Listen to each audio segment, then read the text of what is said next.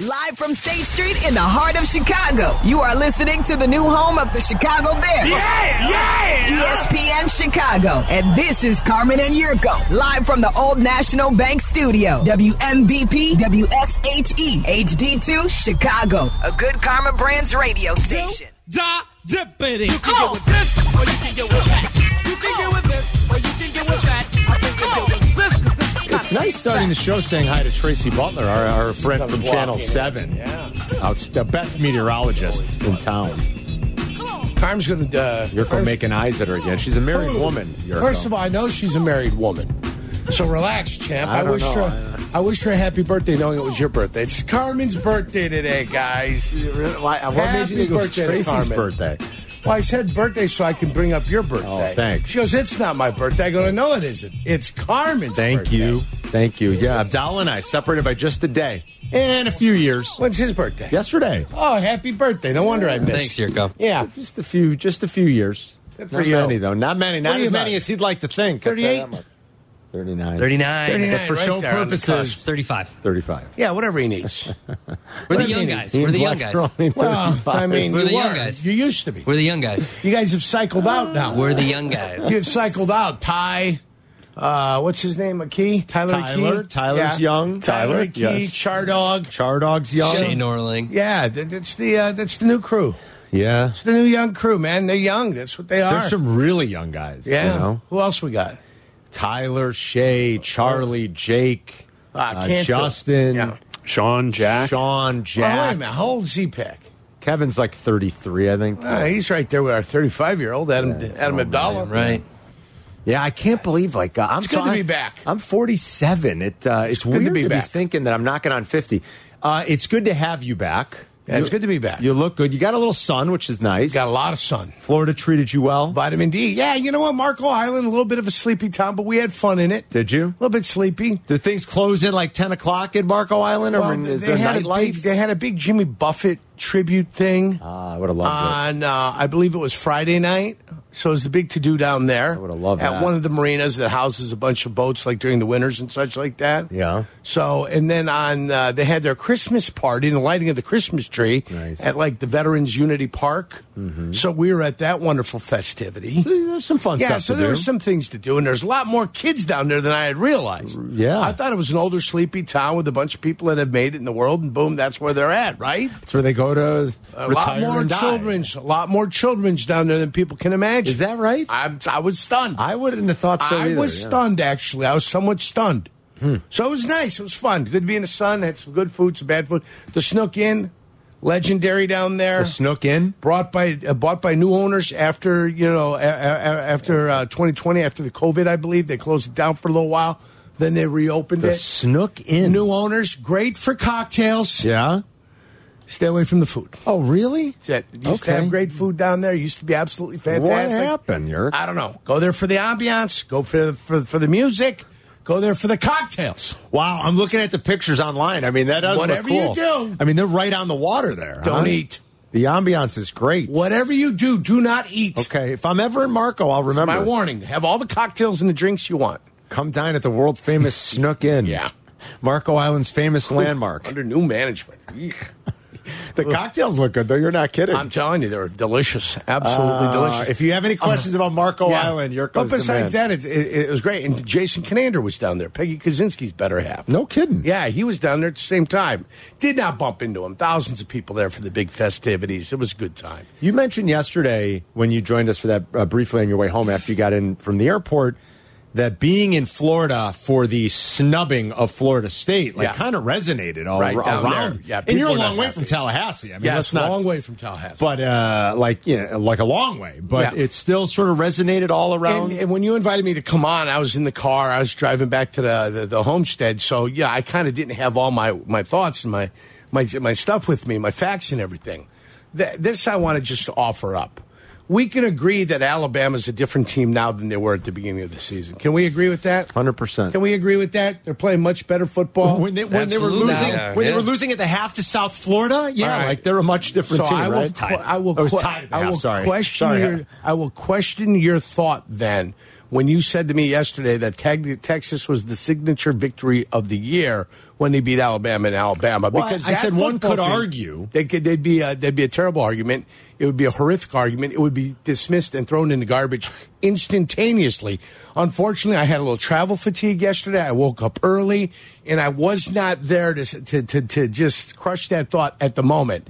Uh, Alabama's not the football team it was. It can't have it both ways. You can't say they're playing better football now. They've ascended. Look what they've been able to do at the end of the year without acknowledging how pitiful and pathetic they were earlier in the year. Matter of fact, you look at some of their spreads early in the year, the whole world thought that Alabama was not as special as it once used to be. So that Texas victory against Alabama is just a victory. Let me ask you against this. Alabama. How many, no matter how much better or worse Alabama is now compared to then, how many non conference opponents in the last decade have gone into Tuscaloosa and won? I wouldn't be able to tell you that because I've not done a historical statistical analysis of all that stuff. You need like two fingers. okay.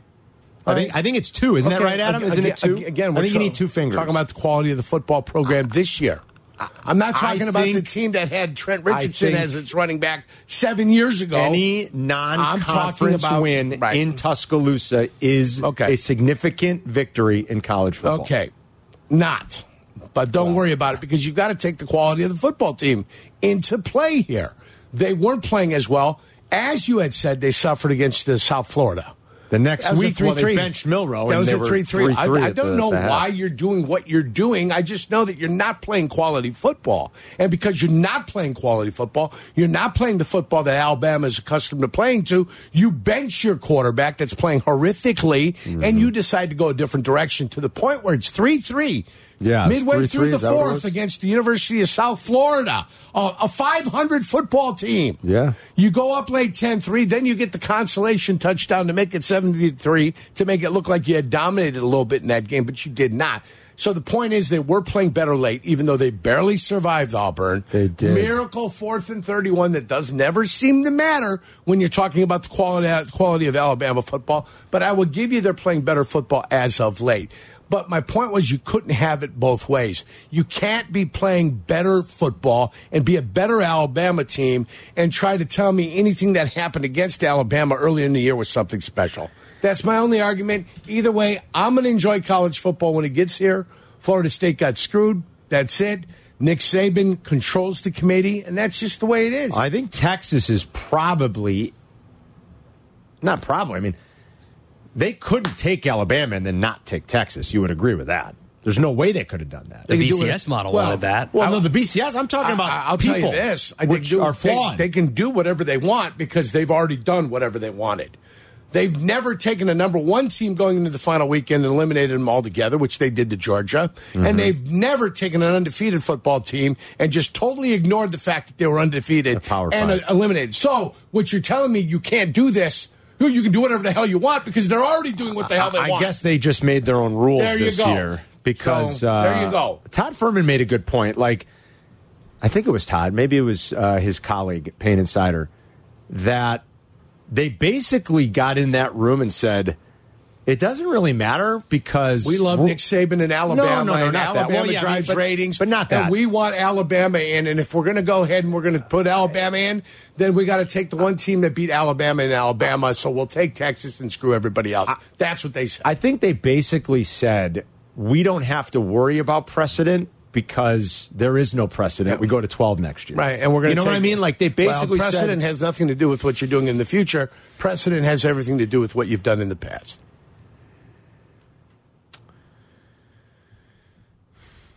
Well, did, were they not? W- w- had they not been going to 12 next year, would they have been more fearful of setting a bad precedent this year? I, yeah, guess that's what I'm I, asking. I think my point is they were going to do whatever Nick Saban wanted, and whatever the state of Alabama wanted, and whatever ESPN wanted, and they don't really care how many uh, college football programs they were going to break because they didn't care because they knew they're coming back with 12 teams next year. Brad Powers, who's a great college football uh, handicapper and professional uh, college football better, um, he had the best tweet, and and he's right. You didn't take the four most deserving, and you didn't take the four best. Whatever this is, we'll enjoy it. We'll watch it. Sure. We'll gamble on it. And I agree with that. he didn't take the. You didn't take the four most deserving, and you didn't take And- the four and- best. And, and the best football game. Like that's a great tweet. the best football game might end up being a Spurn Georgia and a Spurn Florida State. And I hope they both show up to play and don't feel sorry for themselves. A la who? Kansas State. Remember when Kansas State wouldn't make it into the finals? And they'd go and play their bowl game and they'd get absolutely crushed. Do you remember when Kansas State was the team that was Like, always on the odd like man with, out? Uh, the Bill Snyder era. Yes, Yeah, yeah. yes, yes. They were the team that was always screwed over, which Florida State became this year. Mm-hmm. Um, they were the team that always screwed over, and they were so upset with the fact they couldn't get over it in Manhattan, Kansas, Hmm. that they went and they lost their bowl game because they were, they were so disgruntled. So, but either way, whoever said we're going to enjoy the games, we are going to enjoy the games. I'm going to enjoy the Orange Bowl. I think it's going to be good college football moving forward, and I think they also did whatever they could to screw Michigan. Somebody could, called and suggested that yesterday. Yes, that's fact. that they wanted to make sure that the tougher Yeah. opponent would Right. have been Bama. The toughest road was going to be for the number one seed Michigan, no matter what. They yeah, did. I think they Yes. there might have been some Yeah. calculated They wanted to screw them. madness to that, Yes, right? Yeah, yes, yes. that could. That's a good point. Uh, you know, we all complained right during the BCS era, during you know when the computer. Why are we letting computers? You, did anybody think it'd be a good idea to let people do it over computers? Now you're learning. I mean, a, a committee of uh, of made up of who? who? A committee that's beholden to television dollars Oh, and rights, deal, right, York? I mean, it's like Oh, yeah. maybe the BCS wasn't such a bad idea. Like Abdallah and Bleck said yesterday, if you look at the BCS model that the, the computer did spit out, that it would have spit out a decade ago, it wouldn't have had this for. Florida State would have been in. But nobody liked the computer model. I love it. At one time, we thought, don't let computers make uh, make the decision. You want people to, people that can be bought, people that can be bargained with, people that have biases. The computer, I don't think has biases, does it? You put the inputs in, the computer goes. It spits it out for you. Here it is. Boom. People didn't like that. Let's have a committee do it. Again, a committee with biases, a committee that's got to look, you know, you scratch my back, I'll scratch yours. A committee that's beholden to behemoth conferences and and and broadcast corporations and TV rights deals. And what, you thought that was a good idea? Yeah. Eh, Okay. It wasn't a good idea. And we just saw it this weekend. It was a terrible idea. And, you know, now you go to 12. Maybe it doesn't matter as much. Although something tells me come next year, there's going to be, like, who was the 13th team this year? We were just looking. 13 was, um, Well, you have to put in Liberty too, so the argument would have been between Oklahoma and Ole Miss. Yeah, because been there's a group of five team that gets included in and the that would 12. have been Liberty this Yeah. year. Yeah. Okay. Yeah. So group Well, of five. and there, there's even an argument over Liberty over SMU. over SMU, right? Yeah. It'd been one Which- of the two. yeah. Basically, SMU, they would have held it against like, them that Preston Stone got hurt if, if it you- was the same situation. Every metric you go with would have had a different combination. If you go by strength of record, it's different. Strength Right. of schedule, it's different. If you go by FPI, Football Power Index, it's different. Yeah. Everything is different. And they basically told you, and it's in, it's in the, it, they said it. They said whatever you want to say. They said the quiet part out loud. Jordan Travis isn't there. Right, They're not right. one of the better teams in the country. Sorry. Right.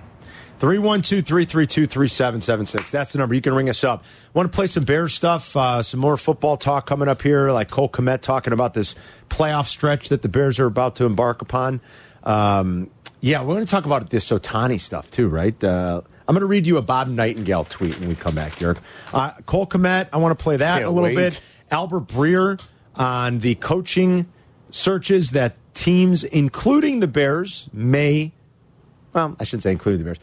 Coaching searches that teams like the Bears may embark upon this offseason. Albert was on with Cap and Hoodie earlier. He said something interesting. I want to play that. Bob Nightingale's got a tweet about uh, Ohtani that Cub fans are going to want to hear. You can ring us up, talk football, baseball, anything else. Jesse will join us at 1 o'clock live from the winter meetings in Nashville. It's Carmen and Yerk. We'll be right back. You're listening to Carmen and Jurko. Follow the show on Twitter at Carmen DeFalco and at Jurko64. This is ESPN Chicago, Chicago's home for sports. All right, Eric, what do you make of this tweet? Uh, Jesse Rogers live in Nashville at the winter meetings at 1. Bob Nightingale, just about 20 minutes ago.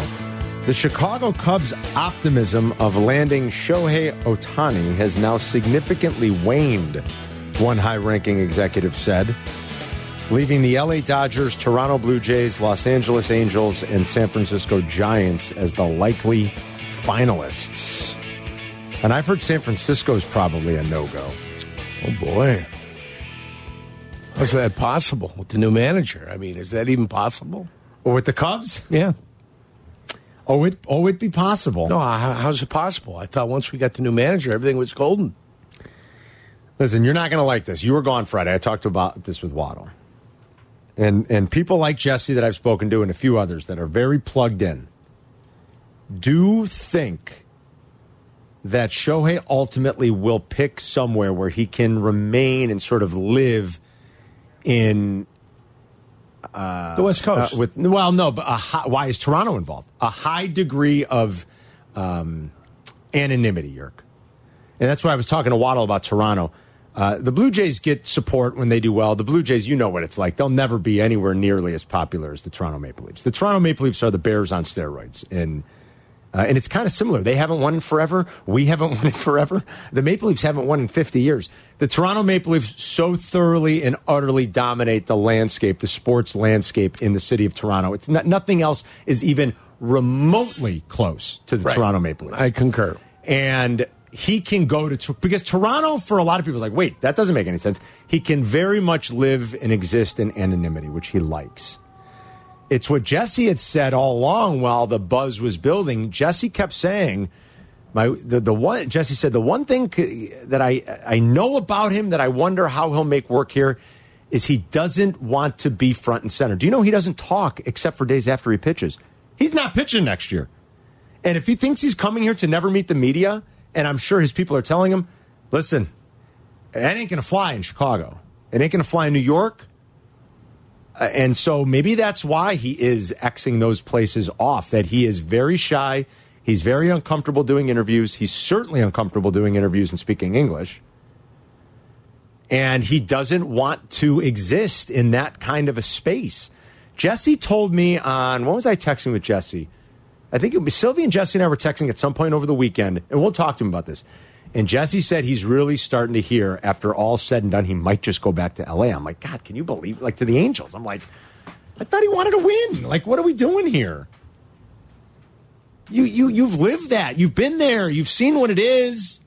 They've wasted your career to this point. They've wasted Mike Trout's. Some franchises are very good at doing that. They've done it. That's where you're going to end up after all this? Seems crazy. But if he doesn't want to play where he's the star, it's like, why did you even begin to get everybody all worked up? I mean, it's impossible to me. That we've got Craig Counsell. I mean, uh, isn't Craig Counsell the guy that's Well, going to what bring is the he gonna do? I don't- I don't know. I was told when Craig Counsell got here, the whole world became better. Well, I think the idea is that even if you don't get Shohei, Craig Counsell can make your team better. I'm surprised there's not world peace ever since Craig Counsell came to town. Wasn't I told that he was the end all be all of everything that is baseball here in the city of Chicago? Will you start the I interview? mean, isn't it automatic that all the free agents are going to sign here automatically because we've got Craig Counsell? Will you start the interview with Jesse for me at Yeah. one? Yeah, I'll start it at one. So that's the tweet from Nightingale. The Chicago Cubs Can't optimism. The, the one's very high optimism. What's they had Plan internally. B? What's Plan B with no Shohei? There is no Plan B without Shohei, is there? I mean, well, there's got to be a Plan B, right? Yeah, there's a Plan B, but there's none of them are as good. You've got to you've you've got to find a way to propel yourselves forward. You need about five more victories, Re- right? Yes. 88. We need to be at 88. Resign Bellinger. Does Bellinger become a priority? I, I, I would guess he would. Some sort of uh, start exploring the trade market. Cubs have been linked to a couple of the pitchers that might get moved this offseason, including Tyler Glasnow of the Rays. So Bob Nightingale's tweet, the Chicago Cubs' optimism of landing Shohei Ohtani has now significantly waned, one high-ranking executive said, leaving the Dodgers, Blue Jays, Angels, and What we got about two percent chance in Vegas. Four percent chance. That's a good question, Jurko. do we do we have a five percent chance of landing this guy? Let me see if I Well, can find wondering. updated odds on that. If it's fifty to one, it's a two percent shot, right? My brother's in Vegas right now. Should I see if they've Yeah, got see uh, see odds what- anywhere? Do, do Vegas on. post those types of odds? Yeah, I'm sure I don't know do. if they do or they don't. I'm sure one of your fancy sites that you have, Carm.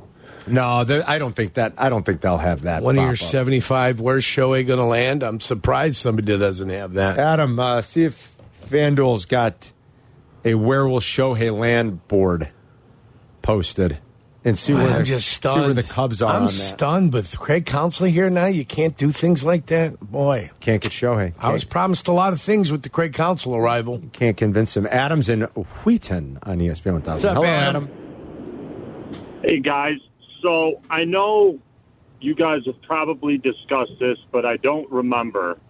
Jerry Reinsdorf has said he wants another title with the White Sox hmm. before he dies.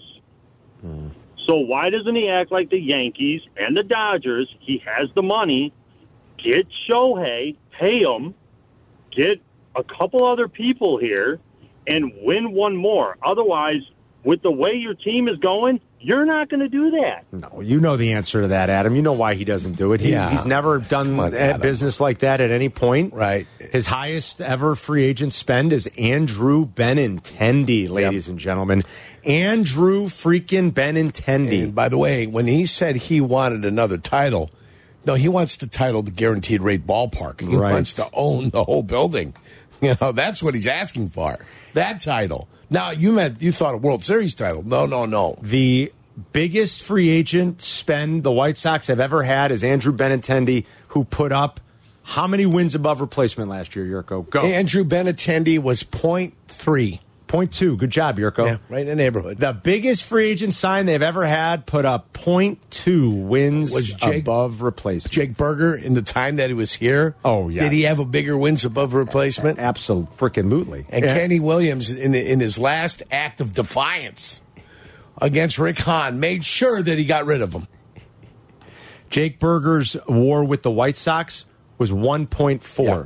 Yeah. He added 1.1 with Miami. Jake Burger was a two and a half win player this year. Andrew Bennett and, and Jake Burger is probably the, the- one of the worst And you had- defensive players listen, in the and league, you- and, and you he was still a two and a half win player. Andrew Benintendi was point Be- two. because it's your birthday, we'll talk about the White Sox today. Only because it's your birthday. But after a while here, when Cease leaves and, And and Eloy, Eloy leaves, leaves. and the Cubs clearly win that trade, Yeah. uh, uh, that's uh, that's when it stops. Well, and Adam, to answer your question, just remember your owner, and unfortunately, he's mine too because I'm a White Sox fan.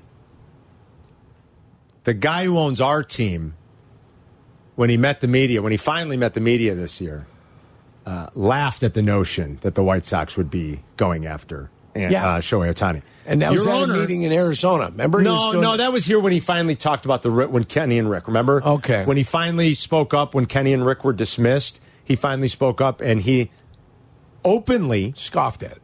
laughed. Yeah. In your face, in my face, in the face of every White Sox fan out there, of every season ticket holder they've ever had, of anybody that goes to that ballpark and spends their hard earned money. He openly laughed when it was suggested that maybe, just maybe, a team in Chicago would be interested in the best baseball player on the planet. Your owner laughed in your face. Just remember that. Salvatore's in Peoria. What's up, Salvatore? Kid, welcome back from Florida. It's good to have you. Thank you. Hey, man, uh, sitting here last night, we were we were at the OTB and we were talking about the evolution of coaching. How how it used to be men with trench coats and you know the hats and the and the cigarettes and the cigars on the sidelines, and they were tough and gruff and they led by example. And they had expectations, and, and now that you look down the line, to me, it's fascinating that you've got McVay, McDaniel, uh, Lafleur. You got these young guys who are coming up, and their style of leadership is just so much different. I think than anything we've ever seen. And the, the reason I bring this up is I remember when I when I was playing arena in Peoria. I played with Brian Urlacher's brother Casey. You got Nice, nice, yeah. and uh, Brian did come down, and he had a practice in a couple days, and somebody was was breaking him, and they said, "Hey, man, why don't you just you know don't worry about practice? The NFL's going to be there forever." And he goes, "Yeah, you." He goes said something along the lines of, "Yeah, Lovie doesn't play that," and it, it just really it, it goes back to is Eberflus giving that? Is he leading that by that example? You know, is he is he leading that team the way it needs to be led, or is it you know is he running around with his headset unplugged like I've said all along? And you know his OC, I, I, I really I would like to see our ball comes to Chicago, we keep Fields and we start building pieces around the leadership. Hmm. That's kind of where I stand. Yeah, I don't, Salvatore, thanks, man. Uh, I, I don't know if you give uh, bonus credit to Eberflus for improving that defense. Maybe we maybe we should. I know Jurko does. They have improved that defense. I would also take McDaniels or McVay in a second as a head coach. I Mike McDaniel, I would take in a Yeah, heartbeat. like I don't understand. They could have hired the, Mike McDaniel. Yeah, like I don't understand the. They don't wear trench coats and blast heaters don't- on the sideline anymore, so they're not he was- leaders of men. No, I don't think he was saying that. I think he was No, saying what he just, said to me off the phone was Oh, like, he did? Mike McDaniel's got his pants pulled up around his ankles. It's like, Well, if you wouldn't take Mike McDaniel as your coach, Yeah. I'm not sure what you're watching. Well, it's true. Coaches had respect for the game back in the day. yeah, they blasted heaters on the sideline. Respect. Uh, to answer your Coaches question, didn't have anything to do with the heaters on the sideline, by the way. No coach ever did. No, No. They, Um, the they equipment did, they, crew. They definitely wore trench coats and suits and ties and uh, nice hats. and fancy hats. Coach loved it. Coach Uh, Ditka loved his suit.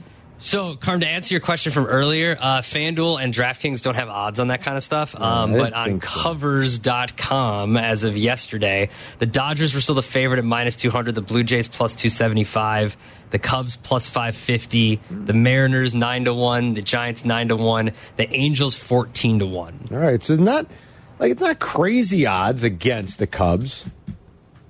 For what it's worth, Yerk, Five and a half to one. five and a half to one right now. Uh, which hold on.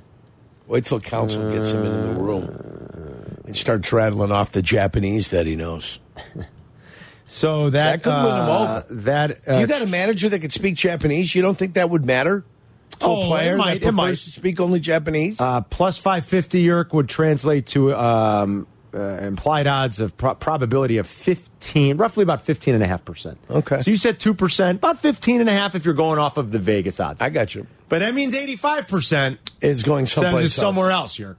What were the Well, Dodgers? the Bears were 90 plus chances to win a couple games this year, and they found a way to lose them. So Good point, Yerko. still a chance for the Good- Cubs. That's then. a good point. Chip Hey, I in a chair. I want to play uh, Albert Breer talking about the coaching pipeline with Cap more. and Hoodie. Yeah. Coming up next, and we'll take more of your phone calls, and uh, I want to discuss that a little bit. 312 332 3776. It's Carmen and Jurko. We're coming right back. Working from home or back in the office? Don't miss a minute of Carmen and Jurko. Just ask your smart speaker to play ESPN 1000. Crosstalk with Waddle and Silvy at 2. Black and Abdallah tonight, 6 until 8. And then after the boys, the Jimmy V Classic. You know what today is, right, boys? Um, Today is Marisa Tomei's birthday. It is Marisa Tomei's birthday. And Marisa Tomei and I share a birthday. Not bad. You do, yeah. Art Monk. Not bad. Hall of Famer. I Famer. love Art Monk. But uh, today is Repeal Day. It was on this day in 1933 that Prohibition ended. Whew. Go figure. I'd be born on Oh, December yeah. 5th. You're No kidding.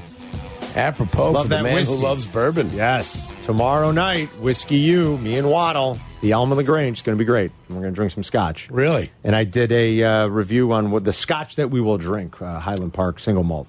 Uh, 12 year single malt. Oh, you you reviewed a, uh, a scotch, It's, which is not like- your what usual one. I think in the I don't know. I've been doing whiskey review stuff on my social media since like 2017, maybe six years, give yes, or take. yes. I think I've done two scotches, maybe three at the most.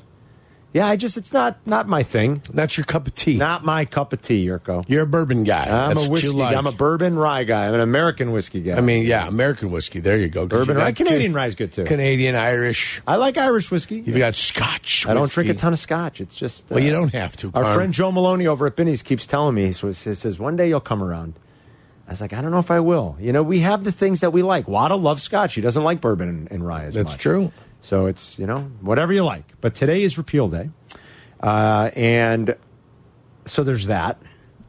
I want to play this for you. This was Albert Breer earlier today. Every week he goes on Cap and Hoodie, uh, every Tuesday, right here on ESPN 1000. This was Albert Breer on the coaching carousel that's going to happen. And, you know, Adam Schefter was uh, a week ago saying it could be 8 to 10. A lot of times it has been as high as a quarter of the league. I, I wouldn't be shocked. I think there could potentially be a lot of turnover here, like Ron Rivera, Brandon Staley. Chico. What happens in New England? Uh, is Pierce the man to stay in Vegas? What about the Bears? Uh, Carolina is going to be looking for a coach. Like we could see a, a fair amount of turnover. Here was Albert Breer talking about the coaching pipeline. you know, I, I'm not sure like the coaching pipeline is like flush with like obvious candidates. So, you know, what can happen is a team, you know, really struggles early in the year and, and you get to like Halloween and it's like, okay, like we're going to be like, like our team is going to be making a change after the year. And then you start to play a little better and you look in, you know, mid December at like what's out there and like, you know, what the landscape looks like as far as coaching candidates go. And I mean, let's put it this way, guys. Like, get beyond Ben Johnson, right? Like the Lions' offensive coordinator. Um, how many obvious candidates are there out there? Okay, I would counter that by saying just because they aren't obvious to all of us doesn't mean there aren't good candidates out there. How obvious of a candidate was Nick Sirianni? They got panned for hiring Nick Sirianni. And much as the want of Eagles fan, they like they hate everything anyway. Doug Pederson got panned. He won them a Super Bowl. How much of an obvious candidate was Mike McDaniel? The narrative around Mike McDaniel was he's a weird, eccentric, goofy disciple of Kyle Shanahan that will stink away from Kyle Shanahan. How'd you like to have Mike McDaniel as your coach? When the obvious candidates come up, like Josh McDaniels, how's that worked out? Not once, but twice. A two time loser. Two time. Couldn't make it through a second season either time he was named a head coach. Just because they aren't obvious to us doesn't mean that if you don't, it doesn't mean that if you're any good at your job, you can't make good personnel decisions and then hire good coaches. Has Nick Sirianni had the benefit of being in a situation where there have been some good personnel decisions? I'm going to answer my own question, Jurko. Yes. Same goes for Mike McDaniel in Florida. I get it. You'd like to have both, ideally. A coach needs good players, right?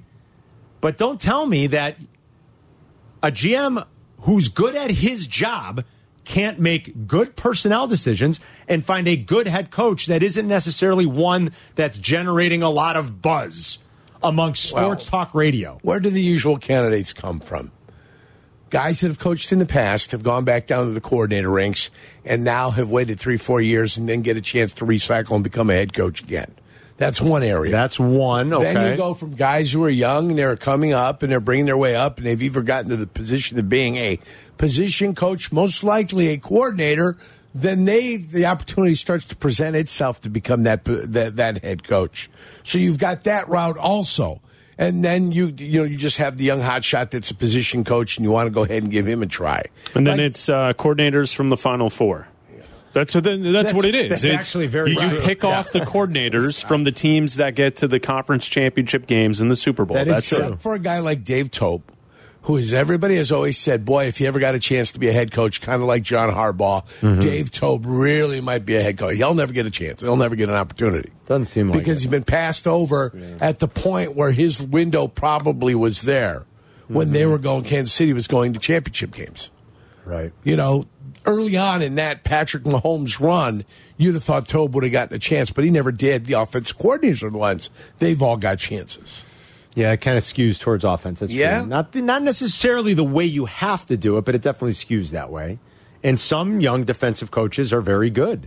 Uh, so far, DeMeco Ryans very good. So far, even Jonathan Gannon, like that team plays hard out there in Arizona. You know that there was an odd choice by a lot of accounts. Like, really, you're going with Jonathan Gannon? You've got Kyler Murray, and you're going with a defensive guy, and but like at least they've played hard and they play with some passion for him. Now, ultimately, this is a results oriented business, so I, you know you can't win three games every year and expect it to last. But in his rookie year, on a team that wasn't expected to be very good, they've been a little feisty in Arizona.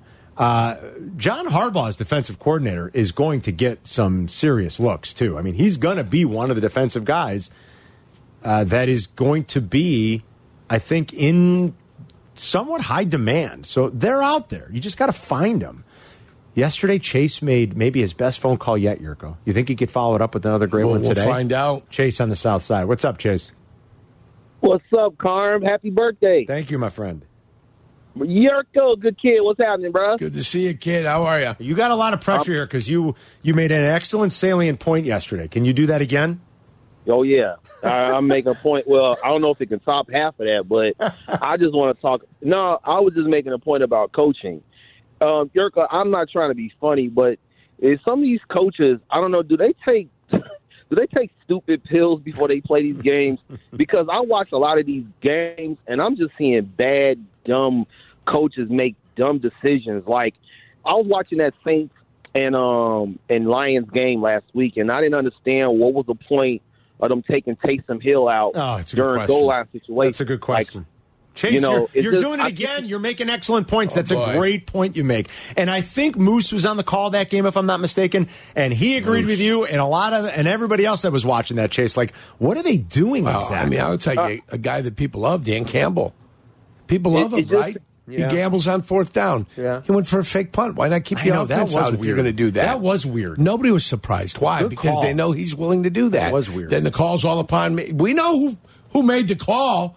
You don't have to go in the press conference and say, "Hey, I made the." We knew who made the call. That's a good You call. made the call that led to the game-winning touchdown.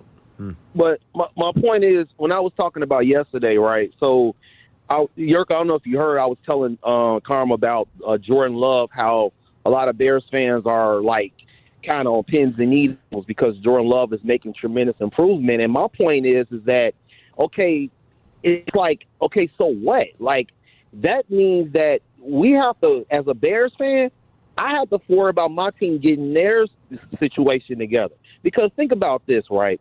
Let's say Jordan Love stinks. What do you think is going to happen? Green Bay going to go still go get a quarterback. It's still, I mean, either way it goes, you think the Detroit Lions fans are sitting there saying, "Oh God, Jordan Love is good"? You think the Vikings fans are saying, "Oh my God, Jordan Love is good"? No, they don't care. You know why? Because they got a good football team. Only we us. as Bears fans are the only fans that sitting here crying about how good Jordan Love is. So what? I mean, we have to get it right on our end. If, if we had a good football team and a, and, and a pretty good quarterback play, we wouldn't care about what Green Bay does. I just don't. I just get so irritated when I keep hearing these Bears fans crying every time Jordan Love makes a good play. It's like just stop, That's well, it's well said, Chase. If we had uh, Patrick Mahomes, we wouldn't worry about Jordan Love. Well, I think like cardinal rule number one should be get your own house in order. That's right. That's it. Quit worrying I about everybody else's we- house. Get your own house in order. We have a tendency to fall into that trap, myself included. I'm Well, I ashamed mean, to say. Obviously, the two quarterbacks that they've had for the run of 30 years, well, the only thing people were hoping was that he wouldn't be that good. I was going to say, like, I, I think the tendency is, and again, I'm ashamed to admit it, but sometimes myself included, is because we're so scarred. Because none of us, or, or very few of us, walking God's green earth right now that are loyal to the Chicago Bears have ever seen a franchise quarterback. And like Jurko said, Green Bay ripped off 30 years, Fif- back to back. 15 year runs of exceptional, Hall you know, Fame- probably Hall top Fame 10 all time quarterbacks. Yep. And so uh, we fall into that trap that Chase is Two talking about. But yeah, get yourself in, get your house in order. Two titles, four Super Bowls, Uh, two titles. two victories, two losses. Uh, when did Aaron Rodgers go to? No, Favre went to two, Right. and won one, and Rodgers went didn't go to two? I thought they just one, right? Rod- Rodgers went to just one. Three Super Yeah. Bowls, two victories. Two victories and a loss, And a right? loss, yes. Yeah. Yeah.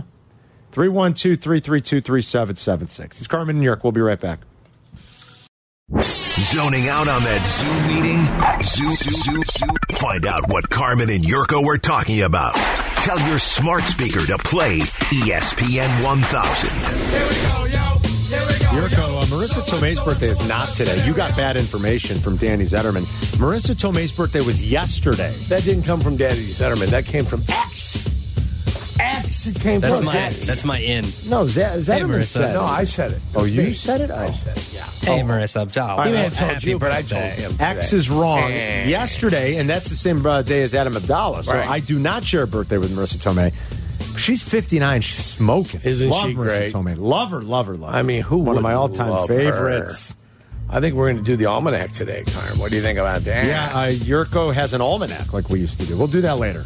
Are you sure? do it now? No, we'll do no, it. we'll do it later. That's Do it later. fine. You have a, what uh, hockey watch party tonight? Where are you going to be? I'll be in Warrenville at Twin Warrenville. Peaks. I was just there last week. I know, and I'm going to be there this week. I'm going to be there tonight. Nice. Matter of fact, come out and see me and say hello. We're going to give a bunch of stuff away. We're going to watch the Blackhawks. Connor Bedard, your little buddy. Hopefully, Love there's him. going to be some goals.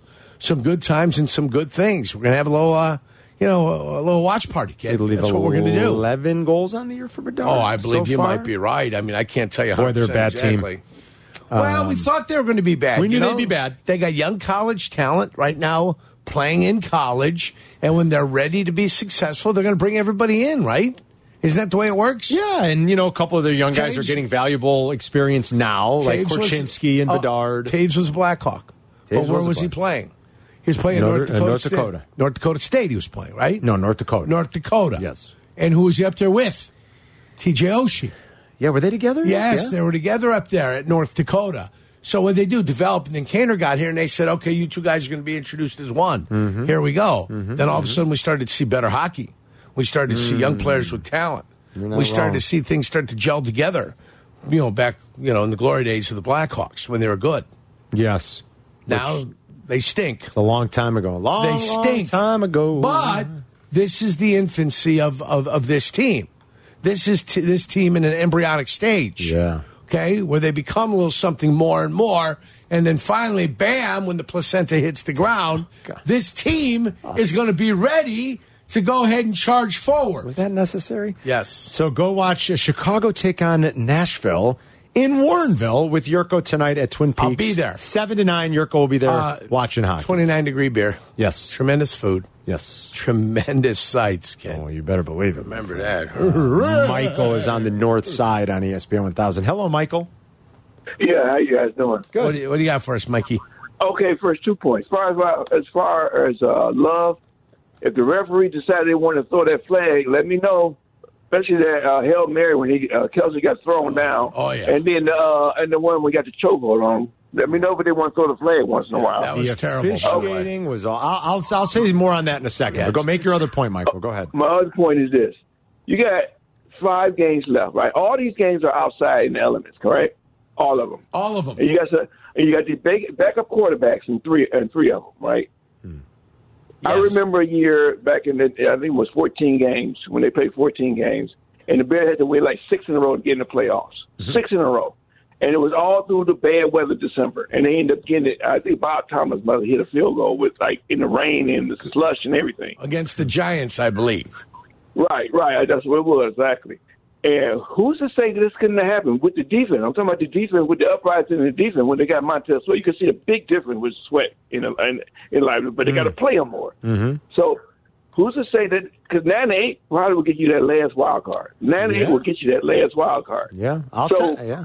I'm just making a point. Well, I'll tell you who agrees with you, Michael. Uh, Cole Kmet. This is what Cole Kmet said yesterday. we, we finished these five out here, and um, you know, obviously, I'm treating it like we're in playoff mode now. Um, you know, I think five very winnable games here to end the season, and you know, who knows what can happen at nine and eight. And you know, now I'm not looking big, big picture, but you know, you take it one week at a time. But um, I think, I think, look, there's a lot of lot of flux at the bottom of the NFC here. You know, especially for that. Um, Seven six spot, and uh, you, know, you never know what can happen, but you just got to take it one week at a time, and, and we'll see where it goes. Uh, could they get to nine by winning out? I, I guess in this wild league, anything is possible. I don't think it's likely at four and eight, but they'd be in the mix then. They are all outdoors. Two of those games, well, all three. I mean, this weekend's not going to be bad, so we could throw that out. What, let's see what it looks like uh, the week of Christmas and the week of New Year's. But two teams from the South that play in domes coming to play in the elements. Uh, yeah, it's winnable. You're going to go to Cleveland and play Joe Flacco, who wasn't terrible. I, I didn't think in LA last week, but it's still Joe Flacco, Carm, who just I- got back in the league. Can I give it to you? It depends on what you're going to Yeah, get. I'm giving you information Oh, right now. okay, yeah, was- 1979 Chicago Bears. After eight games, 16 game season, you know what they were? After eight games, Eight they games. were. I'm going to say they were two and six. After a 30 to 27 loss to the Minnesota Vikings at Minnesota, they were three and five. Three and five. Okay, that makes more sense. and then they went seven and one the rest of the way to make it into the playoffs Got ten wins. to only get beat by the Philadelphia Eagles. Ron Jaworski's Eagles. it was Ron Jaworski's Eagles and Harold Carmichael And Harold Carmichael. and Wilbert Montgomery. You remember the running back, Yeah. good old Wilbert Montgomery. They lost to him 27-17 in the playoffs. But that's them. 3 and 5 finished 10 and 6, went to the playoffs and had a quick exit. That game played December 23rd. Mm, the oh, playoff yeah, game. playoff game. The two days. playoff The playoff game was two days before Christmas. Playoff games now again in February for Yep. crying out loud. Well, second second week of the season, January. I mean, last week of the season, January January seventh. 7th. January 7th. And soon it'll be the week after that. You're Yeah, I know. playoffs. Playoffs. So I I don't know that it's likely, but okay. They do have a winnable stretch of games. Winnable stretch coming down the stretch. How Winnable. many games will they be favored in? They're not favored this week. They pro- they're not going to be favored next week in Cleveland, Joe Flacco or not. Maybe favored against Arizona. Probably a small favorite against Atlanta, and then a dog against Green Bay in the last week. Yeah, there'll be a dog against Green Bay for Are they- sure. will they be favored in two of those? Can they I think protect that- the quarterback against Cleveland? Will be the big question mark. It too. will be. It probably helps that Myles Garrett's playing with one arm right now. Thank now. heavens. Remember last time? How many? Sa- what do you? You know, he sleeps four and a with- sacks. He sleeps with one arm open. That's funny, Jurko. Mm-hmm. Last time uh, Justin Fields went into Cleveland, they almost got the poor kid killed. It was his first start. Yeah. It was a terrible game plan, and I want to say it was nine and a half sacks for the Browns, wasn't it? I believe you're correct. Four and a half from Myles Garrett alone. Mm-hmm. More football talk on the other side uh, of a break, but uh, Jesse Rogers is also going to join us coming up just after one, and he'll update what's happening, what the buzz is with Shohei, the Cubs, the White Sox, and everything else at the winter meetings in Nashville. 312 332 3776. We're back in two minutes.